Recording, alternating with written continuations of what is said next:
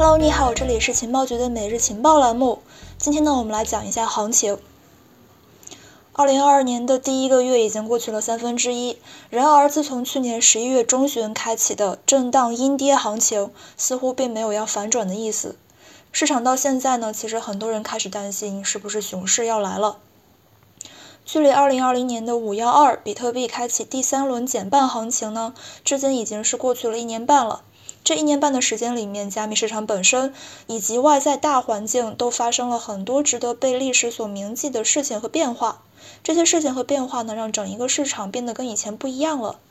可以说，现在加密市场的基本面已经大不相同了。这种不同呢，不仅仅是比特币本身的主导地位不断的被冲击和弱化，而且以太坊的生态的繁荣，还有这个元宇宙 Web 三等概念火爆出圈，让更多传统巨头还有 Old Money 入场。市场的参与者以及和这个传统世界的紧密度也是大不相同了。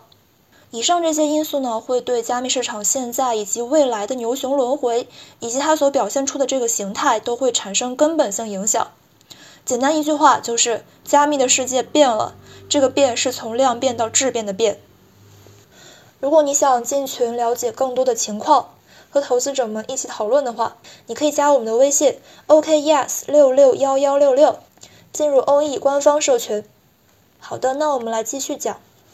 那我们下面呢就会分别的去讲一下加密市场各个方面的变化。首先，第一个变化就是比特币的领头羊作用示威。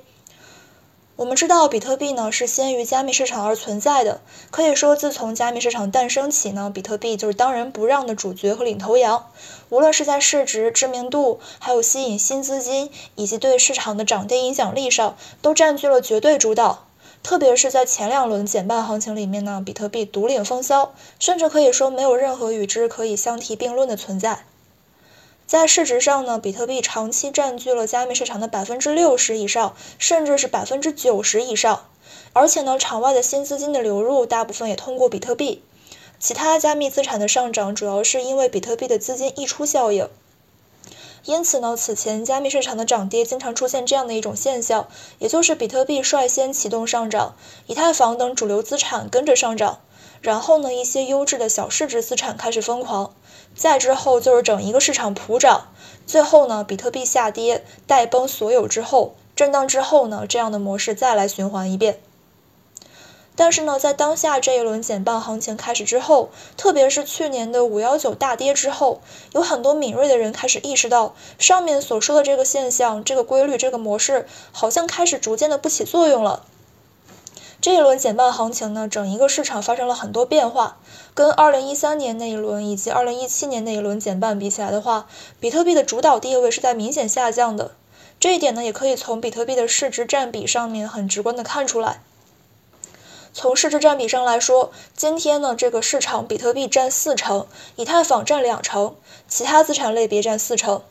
不仅仅是以太坊的市场影响力逐渐扩大，开始逐渐出现了比特币跟以太坊两极的趋势，而且呢，随着整一个市场的生态发展，其他概念的项目呢也是迅速崛起。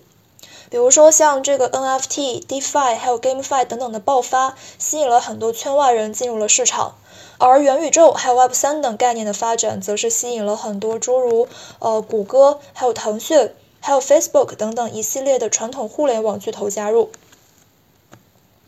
而从比特币本身来说，以华尔街为代表的机构的进场，虽然说让比特币的波动性逐渐减少，为它的价值稳定性提供了一个很坚实的基础，但是呢，机构进场也会使得比特币本身失去了资金流动的活跃性。机构大部分呢其实是以长期持有为主，比特币的资金呢开始逐渐沉淀，而不是像之前那样是以这个加密市场的资金流入作为一个主要通道。满了之后呢，则会溢出来去滋养其他的资产概念。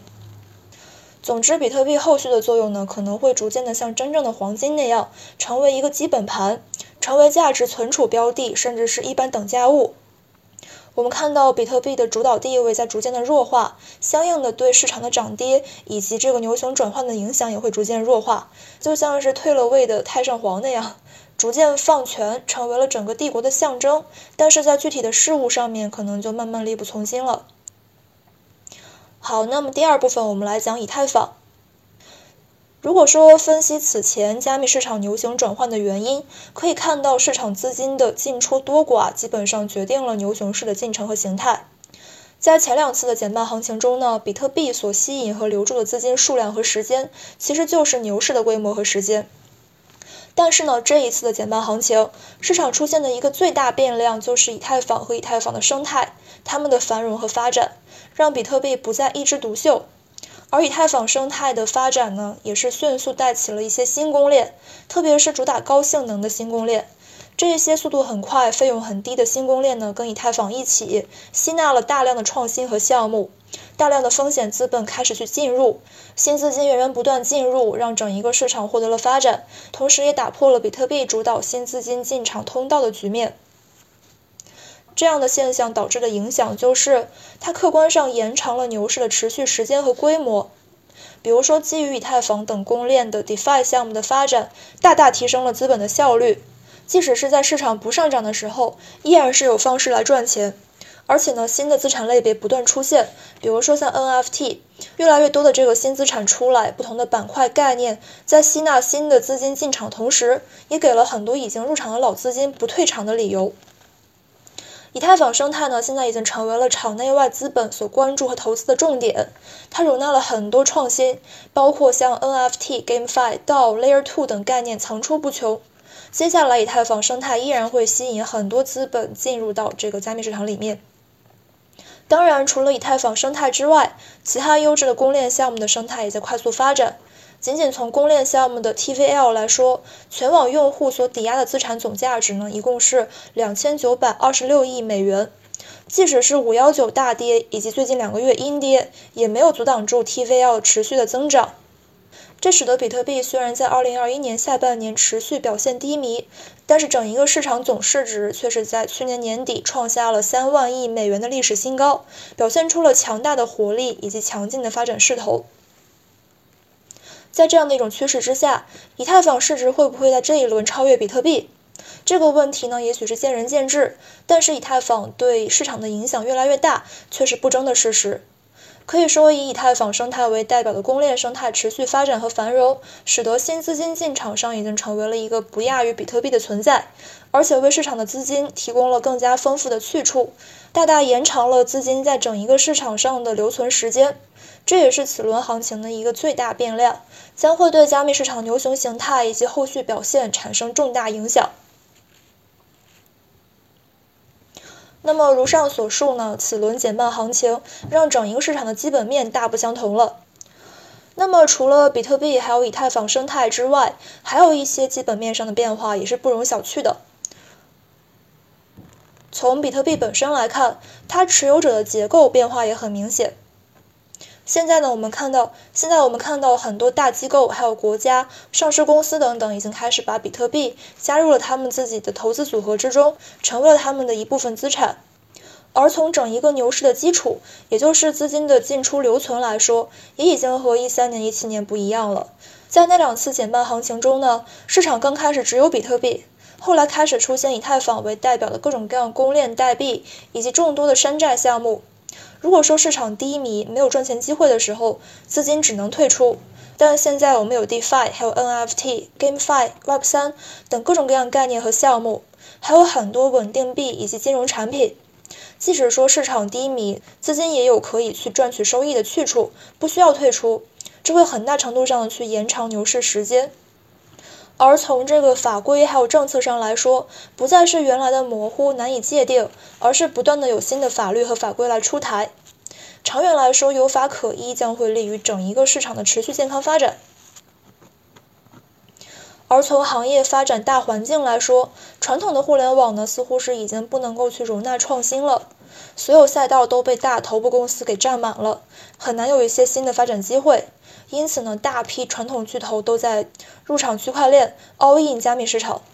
不仅仅是 Facebook 改名 Meta，红杉资本也有一段时间改了签名，说自己要去投资下一代伟大的道，而不是公司。越来越多的传统巨头入场，毫无疑问呢，会延长整一个牛市。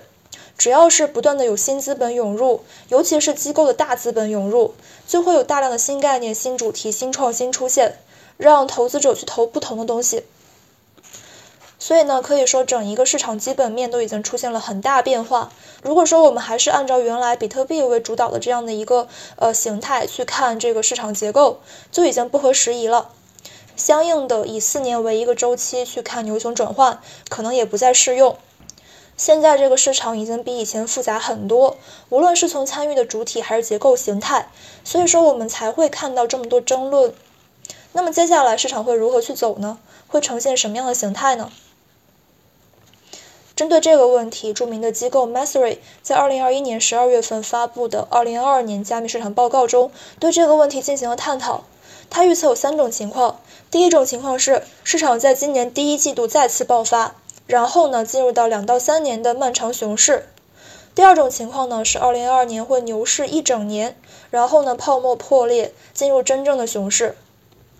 而第三种情况呢，则是超级周期理论，也就是加密市场缓慢的、稳定的走慢牛。长期来看呢，是一个大牛市，但在中间呢，会有很多小熊市。这三个预测都是有可能的，不同人也会有不同的见解。我个人呢，是比较认同于第三种超级周期的观点。关于这个部分呢，其实我们在之前的一个文章里面是有详细的讲到过的。呃，这篇文章没有在情报局里面作为这个音频来去发布。如果你想看的话，你可以去 OE 的 APP，然后在我们的消息一栏里面看到这篇文章，名字叫做《暴涨终结，比特币慢牛开启》。那我们再来详细看一下第一种和第二种情况。首先，第一个，也就是说市场会在第一季度来爆发，然后后面会进入两到三年的漫长熊市。这个观点其实还是按照以前比特币占主导地位，然后用过去的时间周期来判断的。但是我们现在这一轮的行情的这个市场基本面已经不一样了，所以说这个情况可能不太会发生吧。而第二种情况呢，是说这个2022年会牛市一整年，然后泡沫破灭，进入熊市。这个观点其实是跟我们现在的市场大环境相违背的。我们现在大环境呢，包括像这个疫情逐渐被控制，然后经济开启了复苏，以及这个美联储加息的预期等等，这样的一个环境之下呢，其实呃，加密市场狂暴牛市一整年，这个可能性太小了。而最后第三种观点，也就是慢牛超级周期理论，其实是比较符合已经变化的市场以及整一个的市场经济大环境的。市场呢在逐渐的震荡走高，不走极端的大涨大跌。就像是曾经的美股那个样子，长期来看是牛市，但是呢也会因为一些内在外在原因而出现一个一个小熊市，但是呢在长度和深度上都不会像曾经那样的极端。就像五幺九之后的一个小熊市，可能就是几个月，虽然说很痛苦啊，但是但是呢肯定没有像曾经的长熊还有深熊那样的恐怖和难以忍受吧。总之呢，这个预测未来是很难的一件事情，我们只能够通过自己的这个观察，看一些变化去感受它。所以说，我们还是要不断的去学习、学习、学习，时刻拥抱变化，然后去实践、去总结、去修正。当然，重中之重就是不要离场。好，感谢收听，明天见，拜拜。